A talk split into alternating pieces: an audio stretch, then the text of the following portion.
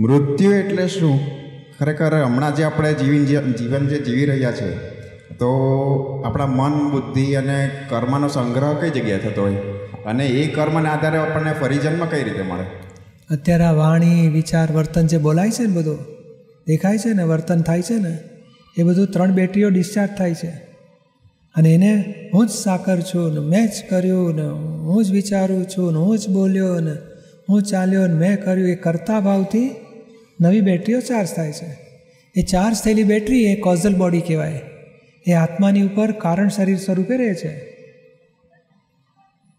અને એ કારણ શરીર પછી આ દેહ, પેલી જૂની બેટરી પૂરી થતી થતી થતી પૂરી થાય એટલે મૃત્યુ કહેવાય છે.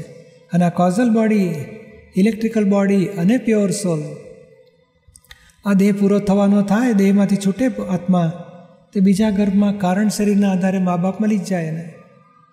એ કારણ શરીર ગર્ભમાં પહોંચીને કાર્ય શરીરમાં રૂપાંતર પામે. આ દેહ છૂટે ને ત્યાં બીજો દેહ મળી ગયો હોય.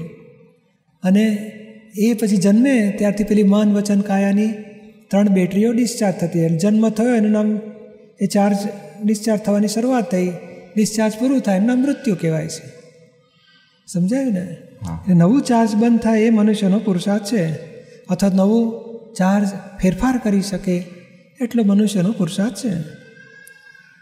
અહીંયા ચાર્જ બંધ કરી શકાય એવા પુરુષાર્થ ચાલુ કરી દઈએ તમારો.